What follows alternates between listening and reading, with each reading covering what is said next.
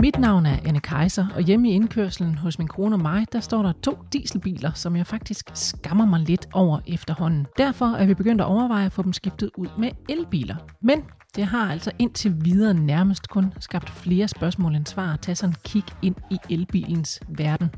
I den her podcast kan du følge min rejse, når jeg stiller en række gavede elbilskendere alle de spørgsmål, der opstår, når du ligesom jeg overvejer at springe ud i livet med elbil.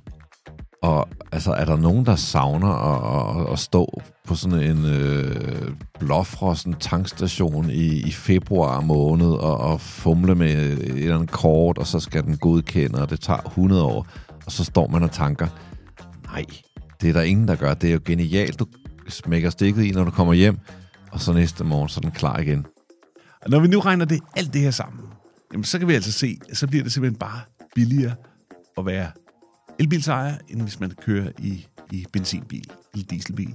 Det kan typisk betale sig at kigge efter abonnementsløsningerne, hvis man kører over 22 til 26.000 km om året. Et sted mellem 2 og 5 år med gennemsnitlig dansk kørsel, så har den i hvert fald tjent sig hjem på CO2-fronten. Ja. Nogle måske allerede efter halvandet år, mm. men det kommer også an på kørselsvaner.